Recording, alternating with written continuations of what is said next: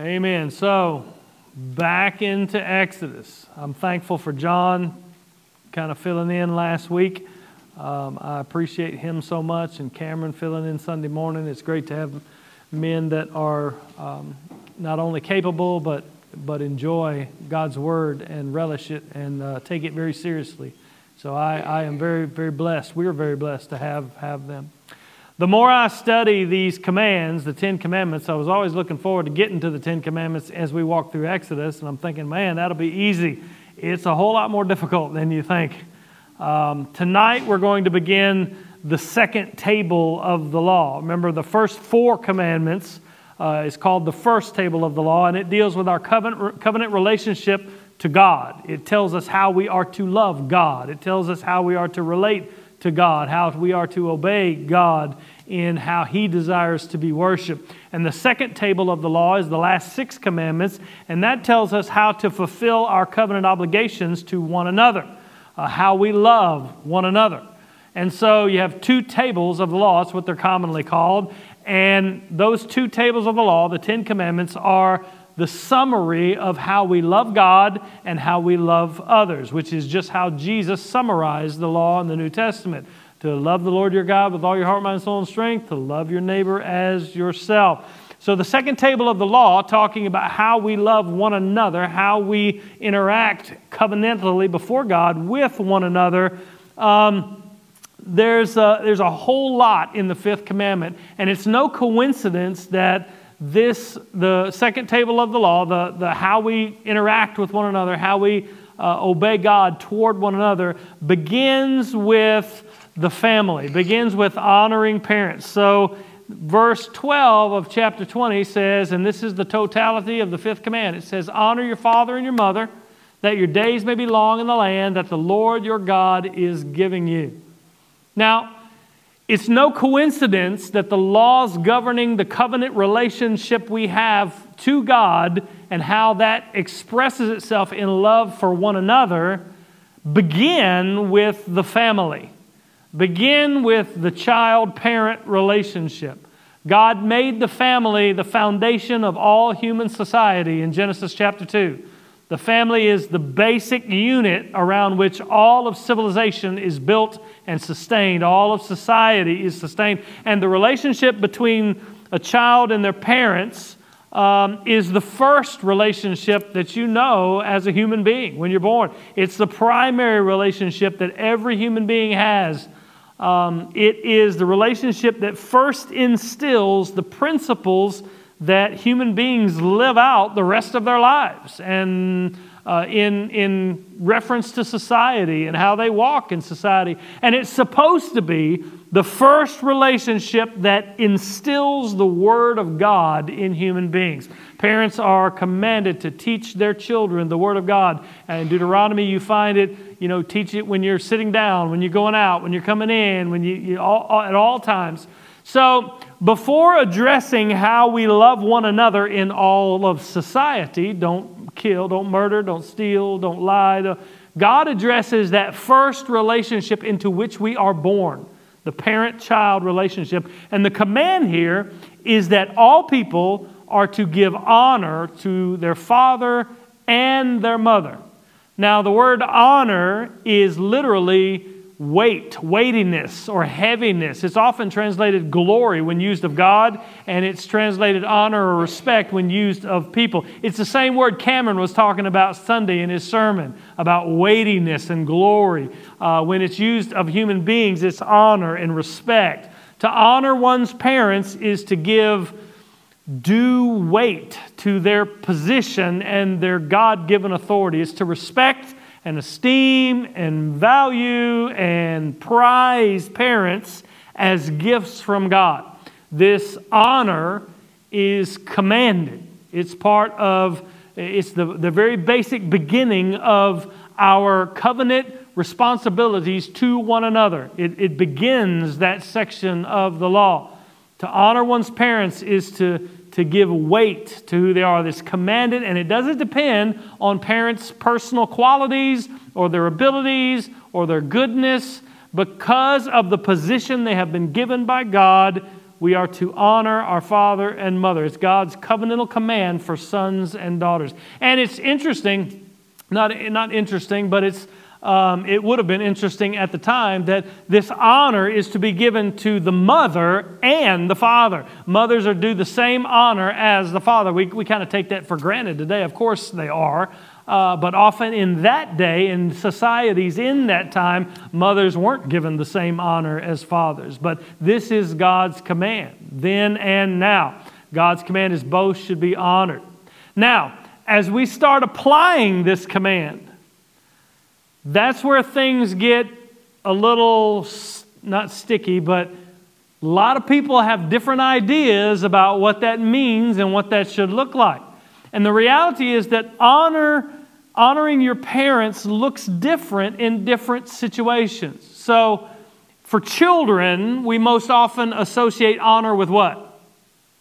Obedience, right? And that's correct. I, I think that's absolutely right.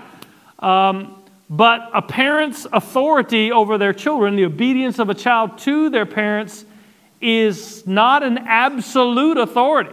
So if a father commands his son to sin against God overtly, should the son obey? No. Honoring one's father in that case means disobeying father and honoring God, obeying his command. That would be the way you honor your father by refusing to be, uh, to be commanded to sin. And w- once again, you know, the, the age old question as we talk about this command if a child is being abused in the home, honoring father and mother doesn't mean that they have to stay in the home and take the beating. A child can honor parents' position and their status and their authority before God, and they can love them as their parents, but also not be forced to continually be sinned against or be mistreated in the home. So, honoring looks different in different situations. And honoring looks different when you're a grown child, when you're an adult. So, an adult child doesn't owe uh, parents obedience in the same way a 10 year old does. And a 10 year old can't be expected to honor their parents if they're ailing by providing for them, like financially or emotionally. Or a 10 year old can't do that. So, honoring will look different based on you know, how the, the child's age, different things that are going on. So things get even more complicated when you talk about adult children. So, like my father and mother are still living, um, adult children with their own families, and adult children that have ungodly or harmful parents. So, God's pattern is that man will leave his father and mother, be joined to his wife, and there begins a new family, and that family takes precedence and it may inform decisions about how you honor your father and your mother. But the command to honor your father and your mother, it doesn't change. And it is a moral command. It is binding for all eternity. It is binding for all cultures. So, in a sense, as we, you know, I, I said all that because I knew those are all the objections that are going to be brought up and those are all the questions that are going to be asked. Sometimes it takes wisdom to understand as a parent, how you should expect your adult child to honor and respect you, and as a, an adult child, how you are to honor and respect your parents. The fact that you are to honor your parents is unequivocal and it can't be done away with, and there's no excuses. The Pharisees tried to make an excuse by not honoring their parents, and Jesus condemned them. He says, You, you say that you're. Uh, they were giving their, instead of giving the money that needed to support their parents, uh, as was customary in that culture, they were quote unquote dedicating it to God and then keeping it and saying, well, it's dedicated to God. I can't. They were just getting around the law, and Jesus condemned them for that. So the, the command to honor your father and mother is, is unchanging. That is a fact. So, having heard all of that with all of the application and all of the questions that go in different situations, different circumstances, what are some ways that you think an adult child, we'll start there because fundamentally for children it is obedience and it is respect. But for an adult child to obey the command to honor their parents when they don't live in the same house as parents and they have their own family, what are some ways that um, adult children honor their father and mother?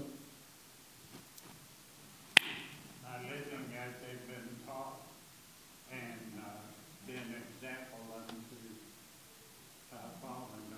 Sure enough. Uh, Gary said one way that they, you honor, an adult child can honor their father and mother is to live the way they have been taught. If they've been brought up in a godly manner, to live out that godliness. And I mean, how many times have you seen someone that just um, exudes righteousness and godliness, and you say, man, that, they got a good raising. You know what I mean? And, and that, honors, that honors their parents. I think that's right. I remember, I remember one time being a child, I was 12 or 13, and I was at a baseball game, just like a little league baseball game, and walking around doing nothing. I wasn't playing baseball. And one of my mother's friends was there and heard me just cussing up a storm as a 12 year old and when I got home, that was the thing that my parents said. Do you realize what that makes us look like? Do you realize that you're representing us? You know, and, and that's true. That's true. That's a fact. That's a dishonor to my parents, for sure. Any other ways?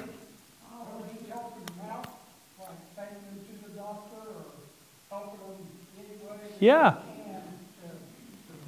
Absolutely, absolutely. He said to aid them in their needs as they age. So take them to the doctor, be there for them emotionally, you know, do all the things that that you know that care for them. They cared for you when you were uh, when you were unable to do so, and you you uh, care for them in their in their in their old age. You know, that's that's absolutely honoring your father and your mother. Any others? There's lots. Confront them in love if you see them walking astray. Sure, sure. Confront your parents in love if you see them walking astray, if they're not following God's will, if they're sinning against God and you you you confront confront them, speak the truth in love. That's that's a way that you do honor them. That's a way that you do honor. As you know, we don't rail against them, but to speak the truth in love is surely a way to honor your parents. Following your parents' rules of the house when you uh, come into the house, like no smoking, if you're not married, no sex, that kind of thing. Yeah. So she said, following your parents' rules when you come into the house. You know, when you're in, you know, long has long has uh, fathers always said, "My house, my rules." You know, as long as you're here, you're going to obey my rules. But that also brings up another um, question that sometimes pastors have to deal with when it comes to this command. You know, what if you have an adult child? An adult, like I'm not talking about 17, 18, but an adult like 25, 26, 27, your adult child living with your parents. So, do you have do you have autonomy then? And my answer is no. No, if you're if you're living in my house now, parents shouldn't should recognize that this is an adult and should be treated as an adult, but you're not going to bring bad decisions, sinfulness, eh, those things into my house, and you're going to follow the rules of my house. You know, if I say no cooking chitlins on my stove, you better not be cooking chitlins on my stove. I mean, you, you, uh, you, you're going to follow the rules of my house. This is my house. This is my family. This is what I am responsible for. And so I understand you're an adult, but there are some common sense rules or some particular rules that you're going to follow. I, I think that's, that's more than, that's, that's not wrong at all. That's not wrong at all. Any other? Any other? Yes. Mm-hmm.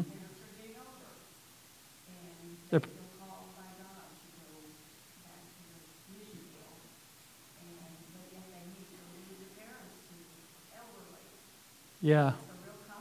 Yeah, that's a tough one.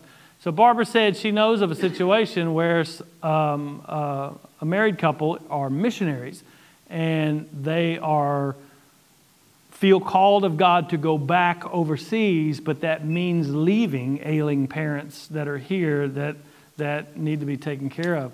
Um, that's that's a tough one. I, I I can't give a blanket yes you should, no you shouldn't. It would just depend on it would depend on circumstances. It would depend on the Spirit's leading. It would depend on um, it would depend on a lot of different things. You know, if I don't know, I don't I don't know what I would do in that situation. Yeah. Oh, there's other children. Oh, then I'd go. no, no, I'm just kidding. I'm just kidding. Yeah, yeah. Well, I, I feel I'm hesitant to say if you're called of God to be a missionary, you should leave your parents and go and do.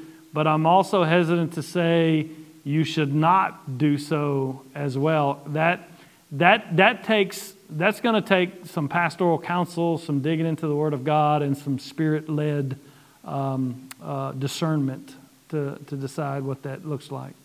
Well, I think the bigger picture is that the church has the responsibility to support that because it's all about doing God's work. And if an elder person needs something that can't be provided by their children, then the church in some fashion needs to step in and minister to them. Sure, sure. Well, basically, Gary just said that that's when the church could step in and minister. And we're called to minister to the widows and to, uh, to those that are, that are, are ailing, and we certainly should do that. Miss Anita, do you want to say something? Well, I think if God is really calling somebody to go on a mission, I don't think he would call someone to, I think there are other ways that the children can't be there, that they can see that their mom and dad is taking care of Sure. Yeah, that's some of the circumstances I was talking about. It maybe, yeah, yeah. So Miss Anita said that if God is really calling them to be missionaries and to go, um, there's other ways that they could provide for their parents without actually being in the, you know, in the same place. Yeah, yeah, and the children could oversee it, and you know, and that's the same way. Not just missionaries, but you know, your job calls you to move to California or to New York or something, and you're not around your parents. Um, it's still you can still honor your parents by providing, taking care of the needs, and and overseeing that those needs are taken care of. So it, it's not a matter of you, you know. It, it just depends on what all's needed. Is it available? How it can be done? You know, there's a lot of things to take into consideration there. So I wouldn't give any general. This is what you must do. I'd have to hear the hear the everything if if they were to ask. Huh? The complete story. Yeah, the complete story. And most often, when you, you know, a lot of that, you know, there are black and white rules and commands of God that are not broken. Um, and so, but there's a lot of times as a pastor that you have to take in consideration different circumstances. Doesn't mean we bend the rules or we break the commands, or, but there's ways that you can obey the command, but also go on mission trip or, or move to a different state for work or you know whatever whatever things. There are some ways that we could we could accomplish that if that's what god's calling them to do. So honor your father and mother that your days may be long in the land that the lord your god is giving you. Now this is something i, I really uh, I, I just i'll be honest i kind of learned it this week as i was preparing uh, to present this command to you the command, this command also has a broader application as well. In Hebrew culture, we know this because we've read lots of passages in our Bibles, even through Acts as we've walked through it. Hebrew culture, the terms father and mother are not just used for physical parents, they're also used for people in authority, like prophets and teachers and kings. Uh, just some examples in Genesis 45, when Joseph is talking to his brothers, he said, It was not you that sent me here, but God, He's made me a father to Pharaoh.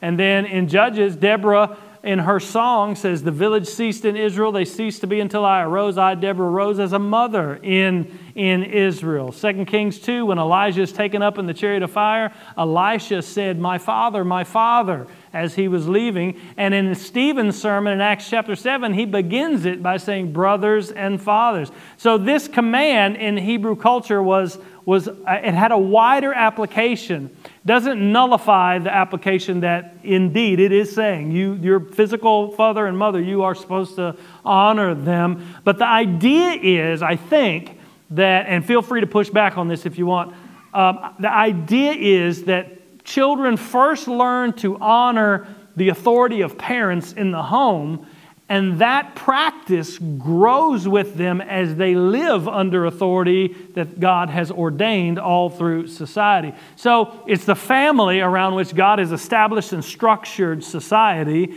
and that's where children learn to live under authority and walk responsibly in the world, and they carry that out with them when they go out into the world and they respect the authority that God has ordained governmental authority, teachers, those, those kind of things.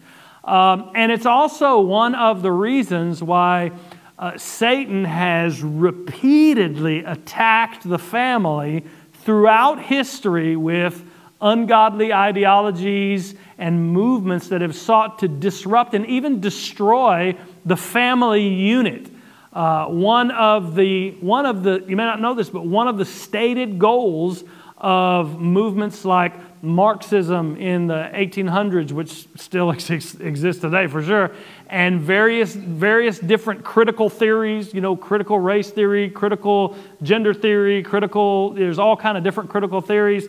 One of their stated goals is to remove the authority from parents. Parental authority is seen as oppression, oppressing those who are oppressed and the state or the culture should be the one teaching children ethics and forming views. Uh, you, you, see that all over the place today. Uh, and, and, so this is, this is worth fighting for. So, this is why you might hear a lot of Christian people, Christian pastors, theologians um, uh, fighting against all this. Not only is it ungodly, not only is it anti uh, biblical uh, principles and biblical law, but the family is the fundamental foundation of society. And you don't have just theologians saying that, you have secular people saying that. The problem of fatherlessness in the home is leading to all of this different stuff crime in the world and all, all of these things. The family is the fundamental, um, fundamental unit of society, and so it makes sense that that this is one of Satan's biggest attacks. One of his biggest attacks is always going to be the attack on marriage. He wants to destroy marriages. He wants to destroy families. He wants to, he wants to remove children from the honoring their parents and listening to their parents, you know. And, and so it's important. It's, it's super important. Uh, not just for the, okay, we got to obey God's command, but it's important. God gives this command for covenant relationship uh, between uh, people as we love one another, but also as just, the, just a, a blessing on society. When there's healthy families, there's, there's blessings on society. When there's healthy uh, parental, children, relationships with one another, that's a blessing for the rest of the lives of those children. And it is extremely important. It's so important that God takes it very, very seriously. Some of the most frightening curses in the Old Testament are given for children who rebel against their parents. In Leviticus chapter 20, it says, for anyone who curses his father or mother shall surely be put to death. He has cursed his father or his mother, his blood is upon him. And then in Deuteronomy 21, it says, If a man has a stubborn and rebellious son who will not obey the voice of his father or the voice of his mother, and though they discipline him, will not listen to them, then his father and his mother shall take hold of him and bring him out to the elders of the city at the gate of the place where he lives, and then in verse 21, it says, Then all of them in the city shall stone him to death with stones, so you shall purge the evil from among your midst, and all Israel shall hear and fear. This is why, what we were just talking about, the family is the bedrock of society. It was the bedrock of society in Israel. This is why God takes it so very seriously. This is why the punishment was so severe. Now, pop quiz. Jason, you believe that the command to honor parents still applies, and it does. But you don't think disobedience should be punished with stoning to death anymore. Why? Because that's a civil law, exactly right. It would be breaking the law of our government, the government we're under, the government we're commanded to obey, if we punished uh, our disobedient children that way. And if that's the way we punish them, I would be long dead and I wouldn't be your pastor. That's correct. So remember that. We talked about that when we began the law moral law, ceremonial law, civil law. You're going to see that over and over again. But th- this command, you want to say something else? Yes.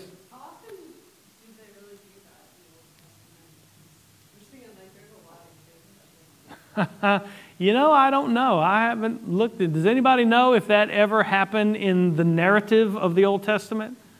I mean, I can't, I can't assume that, I can't think that it never happened, but do we find it anywhere in the narrative of, of Israel? I, I don't know. I don't think so. I mean, but that's off the top of my head. I might be missing something. But then again, you know, we never find, we only find two or three places where they actually observe the Passover, you know, between Josiah's day and, and so, you know, who knows? Yes, Frank? In our culture, um, it's not very common, but there are people that are 17, 16 that commit murder, and they're tried as adults. Mm-hmm. Yep. Frank said that there are people that are 16, 17 sometimes that commit murder that are tried as adults. So, yeah. Did not uh, Elijah get uh, uh, terrorized by a bunch of children and a bear come down out of the woods? yeah, yeah, but he wasn't their daddy. Yeah. So it was. Gary said that there's a there's it's in Judges. No, it's not in Judges. It's is it First Kings where Elijah is getting made fun of by a bunch of kids, and he a grizzly bear comes or some kind of bear comes and, and mauls them. Yeah, they were calling him a bald headed guy. So be careful calling folks bald headed. But this command, honor your father and mother, is not just an Old Testament command, it's also reiterated for us in the New Testament. Paul says in Colossians 3 Children, obey your parents in everything, for this pleases the Lord. And then Ephesians 6 is one of the big passages where he actually quotes the command from Exodus 20. He says, Children, obey your parents in the Lord, for this is right. Honor your father and mother. He's quoting the passage. This is the first commandment with a promise that it may go well with you. Make sure you see that, that it may go well with you. Remember that. And that you may live long in the land. And then he says, Fathers, do not provoke your children to anger, but bring them up in the discipline and the instruction of the Lord. So, this command, and we looked at the punishments in the Old Testament for this command, this command is so serious and it's so important and serious for children, it's also got to inform parents of the seriousness of their role and their job as parents to bring their children up in the discipline and the instruction of the Lord, to teach their children to know God and to serve God. In Deuteronomy, like I said, parents are commissioned and commanded to pass down God's instructions to teach them at all times when you're eating, when you're sitting down, when you're going out, when you're going on the way. Uh, spiritual instru- instruction of children is the calling of both fathers and mothers as well. Though it doesn't say it here in Ephesians, it says it in Proverbs. Son, hear your father's teaching and listen to your mother's instruction. And so, the most fundamental way that God has designed the faith to be passed down, His word to be passed down, is through the family. And that's why children are to honor their parents. And parents can't take advantage of the authority that they have been given, which raises another question. What if my parents fail miserably at it and are not good parents, are not wholesome parents? What if they don't honor God? What if they don't follow His word? What if they abandon their calling from God? God gives children, and I take this to mean adult children as well, in His word. In Psalm 27:10, He says, For my father and my mother forsaken me, but the Lord will take me in. We, we have a good father. One of the things that you learn as you counsel people over and over and over again is more often than not, the way that we think of our Father is the way that we think of God.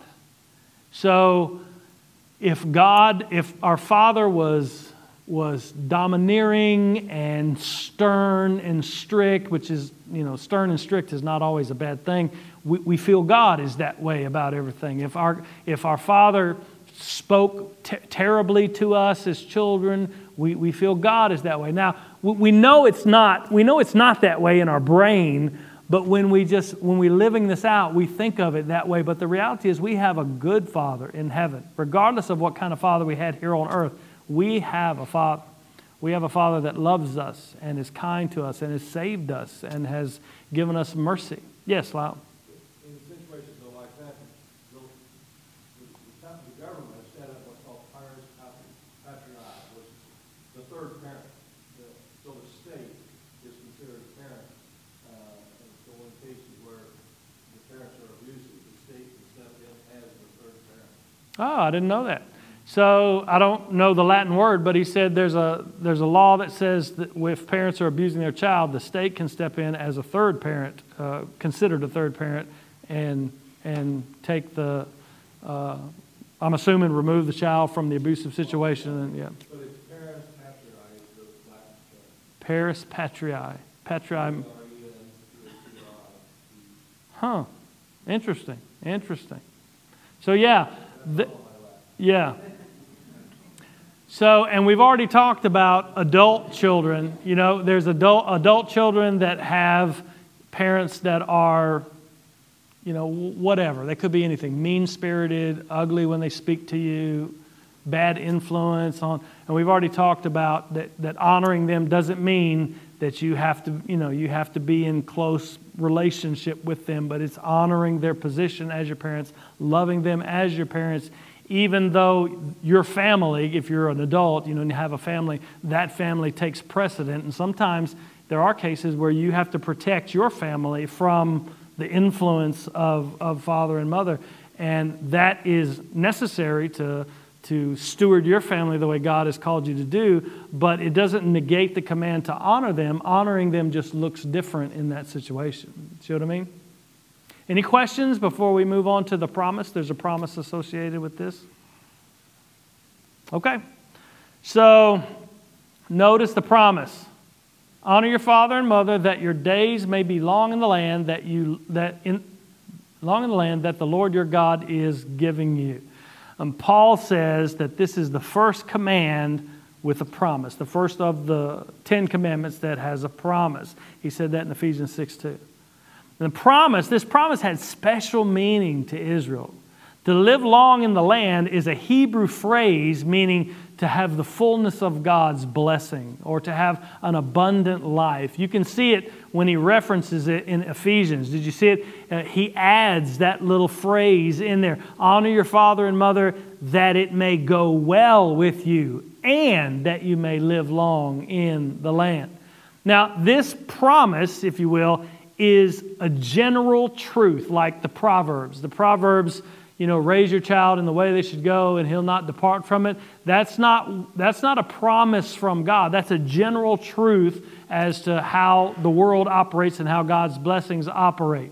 This is a general truth. It doesn't mean that children who honor their parents are guaranteed to live to be 100. Uh, and it doesn't mean that if someone dies young, that, oh, well, they must not have honored their parents.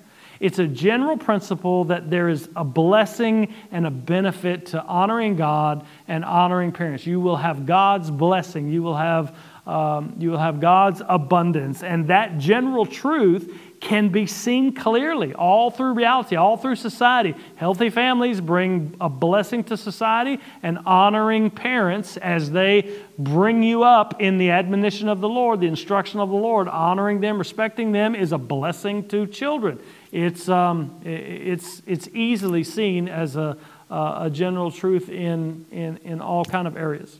Are there any questions about honoring your parents before we move to, yes? Gonna what?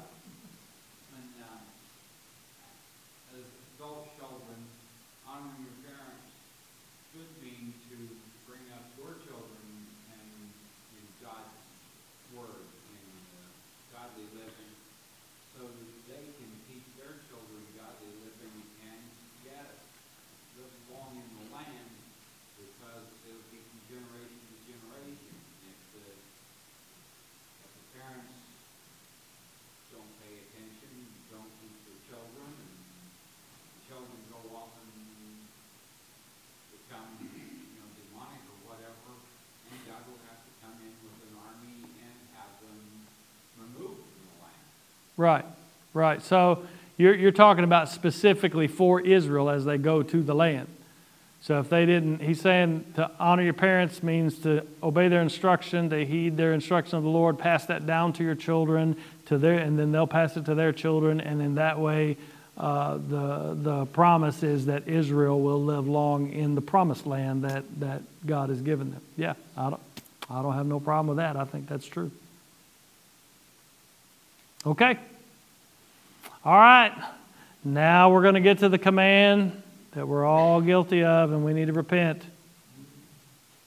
Don't kill nobody, specifically me. So once we move from the primary and first relationship of that all mankind has with their parents, that were born into that relationship, Then it moves to loving one another by not taking the life of another. Now, this is the shortest of the Ten Commandments. Really, it's only two words in Hebrew. It's lo ratzak, in case you care about that stuff. This word is traditionally translated kill. Um, you shall not kill is usually how we've memorized the commandment. Um, it's more correctly, I think, by the ESV, NIV, and many others, you shall not murder. But even you shall not murder doesn't capture the totality of this word.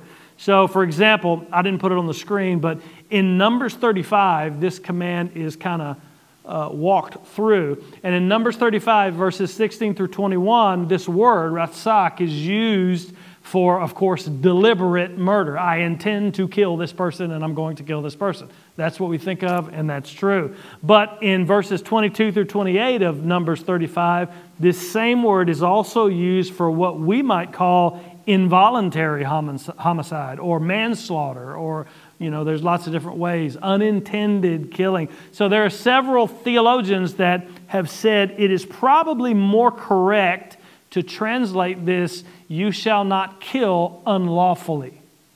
So, whether it be by negligence or whether it be by anything else, you shall not kill in an unlawful, unjust way. Now, what this does, and this verse is, this command is used by a lot of people to push their, push their uh, uh, particular bent on uh, a lot of different things. So let me just explain to you a couple of things that the Bible says.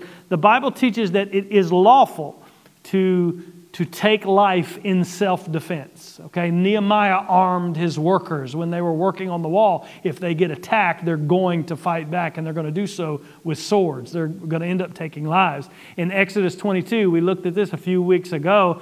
It says, If a thief is found breaking in and is struck so that he dies, there shall be no blood guilt for him, meaning the guy who struck him. There'll be no blood. If he breaks in and, you know, you struck, the uh, idea is self defense. The Bible also teaches that it is lawful to kill in wartime as long as the war is a just war. Now, there's a whole doctrine, lots of books written about what's called just war theory. And it takes biblical principles from all over Old Testament scriptures and even New Testament scriptures, and it combines them into this teaching called the just war theory um, and I'm just going to simplify it. It's really, really dense and really complex, but just to simplify it, from a biblical perspective, a war is just if it's waged by a legitimate government, it is for a worthy cause.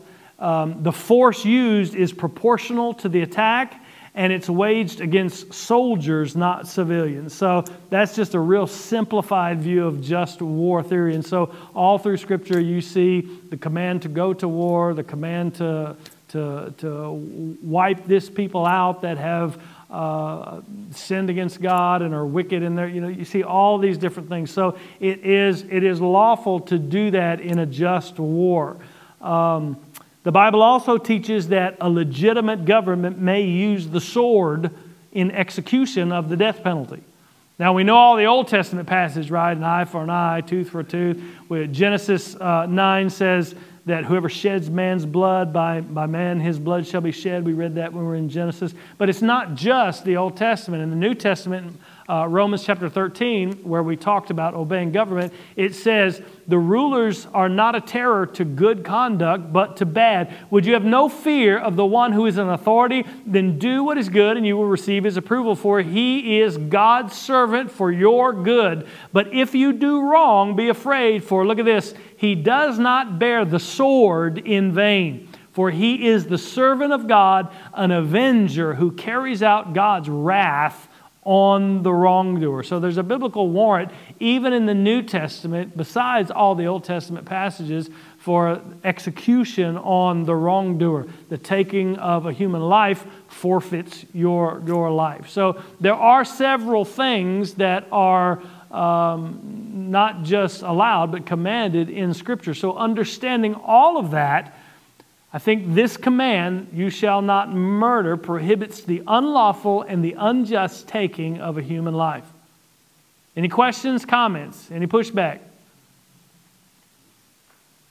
Sweet. Are you going to address hatred in the hearts? Dustin, man. Dustin. Like you just blew my whole deal. Yes. I believe that that commandment covers even deeper than just a physical murder. I mean, you can murder in your thought, you know, towards people, or you can, uh, there's many ways to murder someone. There is. There is. So, most of us usually look at that command and we relax a little bit and we thinking we're thinking, you know, well, here's one that I haven't broken. But like all the other commands, all the ones that we've looked at, I mean, from worship of God and how it is to be done to if you go down through the commands, we've seen up until this point that um, it, it's not just a matter of forbidding an action, it's about showing us the sin in our heart. And both of you guys are right. In Matthew chapter 5, on the Sermon on the Mount, Jesus said, You've heard it was said of old, you shall not murder. He's quoting the Ten Commandments, he's quoting Exodus 20. And whoever murders will be liable to the judgment. But I say to you that everyone who is angry with his brother will be liable to the judgment. See, the punishment is the same. And whoever insults his brother will be liable to the council. And whoever says, You fool, insults his brother, will be liable to the hell of fire. He's saying that anger in the heart, the, the kind of anger and hatred that bursts forth out of the mouth, uh, is the same thing as breaking this command. It's murder. And 1 John chapter 3, verse 15 is even more ambiguous, I mean, even less ambiguous. It said, Everyone who hates his brother is a murderer and you know that no murderer has eternal life abiding in him. So, taking Jesus and the apostles' interpretation, uh, right interpretation, I believe, even back in the Old Testament, we realize that this command is not as easy to keep as we may have thought it would be. When we harbor hatred and disdain for others, we are exhibiting the root of murder in our hearts. We are breaking the sixth command when we have feelings of uh, all of the gambit of them envy and hatred and anger and revenge and all of those things those are regarded as murder in the Lord's eyes. That is the root from which the action of murder stems. And so it's not just, well, I didn't do the act, so I'm not guilty of murder. No, these commands, so Jesus said, are matters of the heart before God. So when you love one another, and that's what the second table of the law is teaching us to do how to love one another, to love your neighbor as yourself. It's not just, hey, you know, don't shoot them. It's you are not to hate them. You are not to, to have these murderous feelings toward them. Um, uh, over in the New Testament, I, am off the top of my head, I don't remember where it is, but uh, I think it was, it was Jesus who said, that murder and, and all these things proceed out of the heart of a man. And, and so it's about the heart. So if I walk around with hatred in my heart for another, or revenge in my heart for another, or any of those roots of bitterness in my heart, I'm breaking this command. I'm breaking the command to not murder. And so, um, when you take what Jesus says is the right interpretation of the command, what we find is that we too have broken this command as well. Any other any questions about that? Any statements about that? Yes. Let's say hypothetically that we were all going to vote on capital punishment. Uh-huh. Where would a Christian's place be in voting yes or no? Uh, I believe that the Bible teaches capital punishment, and just like it did when it said, take your son out and let the community stone him Mm-hmm. by the end of the town. So if we, if we look at this in a personal way, then does it become personal when we go to vote on that law or whatever? So, okay, Gary's question, I got to repeat the question for the people at, at home. Gary's question is Does it become personal? I'm, I'm, if I misinterpret your question, correct me.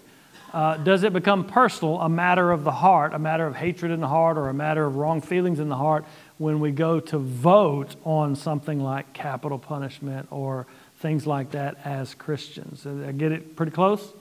Okay, the answer to that question is it can, I guess, but I don't think so in most cases because what you're dealing with is what you're dealing with is justice, and justice is divorced from revenge and vengeance in the heart. You see what I mean? Now, if you murder somebody in my family and I'm, I'm seeking your death by my hand or by some other hand, whatever, that's vengeance, that's revenge, that's not justice.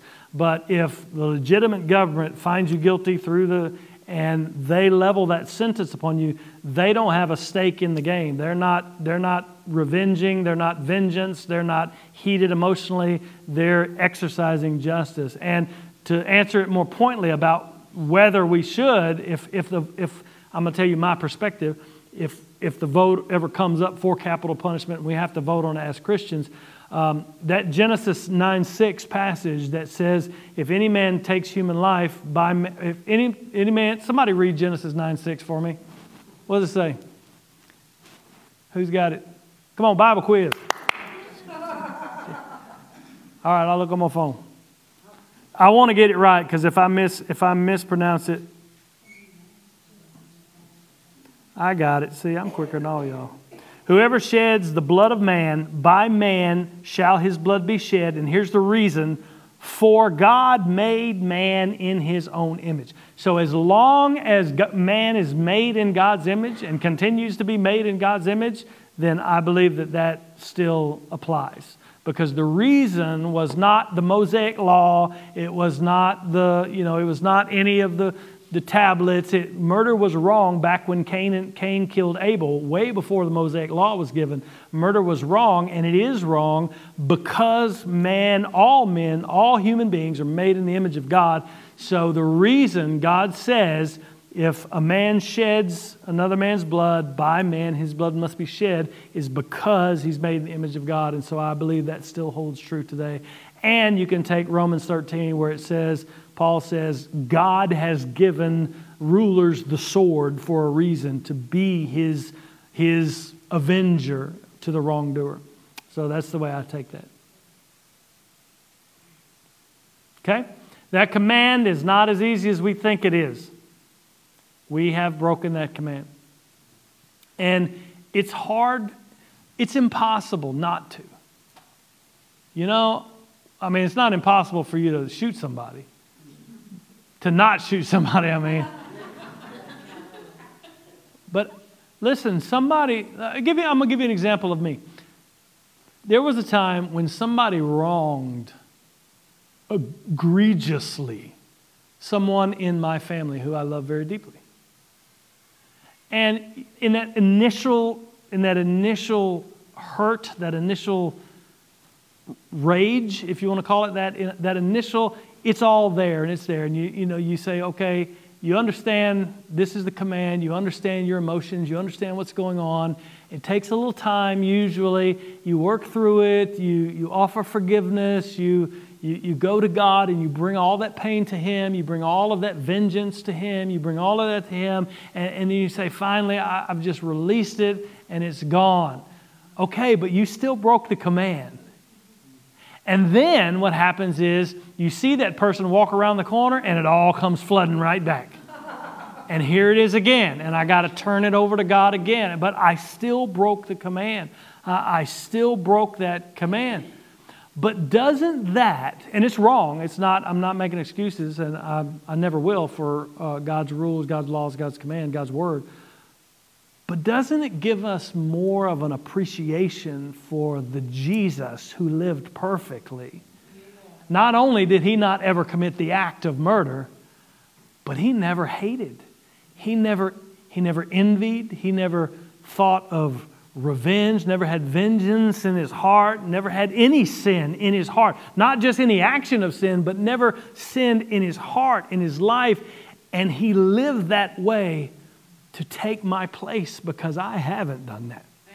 He lived that way, And, and so, as we look at these laws, as we look at these commands, the intent, we're going, we're going to start Galatians Sunday, and we're going to go through where he says, not Sunday, but eventually, we're going to go through where he says the law is given. It's a schoolmaster. It shows you your sin and it drives you to Christ. That's what, that's what these laws do.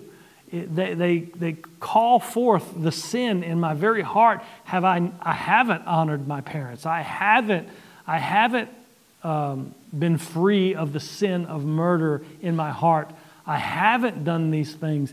But as you see the, the blackness of your own heart, and mine's just as black as anybody else's, as you see the blackness of your flesh and your fallen nature here, you also see it on that black background. You see the brilliance of the gospel and the beauty of what Jesus done and the incredible nature of the life that he lived. Never, not only never sinning, you know, in the way he talked and the way he acted, but never sinning in his heart, never sinning in his mind, never sinning at all. And that is the only way necessary, that's the only way possible for man to be righteous before God is zero sin not struggling with sin, but never sinning. And Jesus came and he did that as both God and man so that we could be free from the condemnation of sin. And the Spirit is given to us as we trust in Him, as we are born again. So when that sin does rear up in our fallen hearts, the Spirit is right there to convict us of that sin and to say, no, no, you're breaking this command. This is what Jesus died for. You cannot embrace this. And we repent of that sin and we move forward in the grace of the gospel of Jesus Christ. These commands and their conviction on our hearts man, they just they bring forth the glory of God. It doesn't mean we sin all the more so God will all the more be glorified. Paul denies that, and that's not the way believers live, not ones with new hearts. Uh, but it does give us such good news for us who have sinned and fallen short of the glory of God. Any questions, comments, cries of outrage? Okay, these next commands, the last, uh, what, what, it, would be, the last four commands, we're probably going to move pretty quickly through them because they're, they're, a little, they're a little easier, I would think. You know, don't lie, don't steal. Covet might take us a little more time as we apply that to ourselves. Um, but uh, an adultery might take a little time because you know lust is included in that. So uh, we should be getting through these. And then we have the joy of walking through chapter after chapter after chapter of case studies of all of these laws and how they're applied. Doesn't that sound like fun? And then once we're done with that, we get to dissect every piece of furniture in the tabernacle. It's going to be so much fun. Let's pray together. Father, we do love you and we thank you for your word. God, we, we joke and we jest, but we know that every single word that you have put in this book for us is for us and it is applicable to us and it is uh, for our instruction and for our reproof and our correction, and we take it very seriously. So, God, I pray as you help us uh, move continually through the book of Exodus, God, that you would just reveal yourself to us, and, and, and more than anything, that you would just show us Jesus in the midst of all of these Old Testament rules and stories and cases that we may have read so many times before, but have failed to see the, the salvation, uh, your salvation and your Son and your gospel in them. God, I really want us to see Jesus as we're pointing to all these things. So help us as we go forward. We thank you and we love you in Jesus' name. Amen.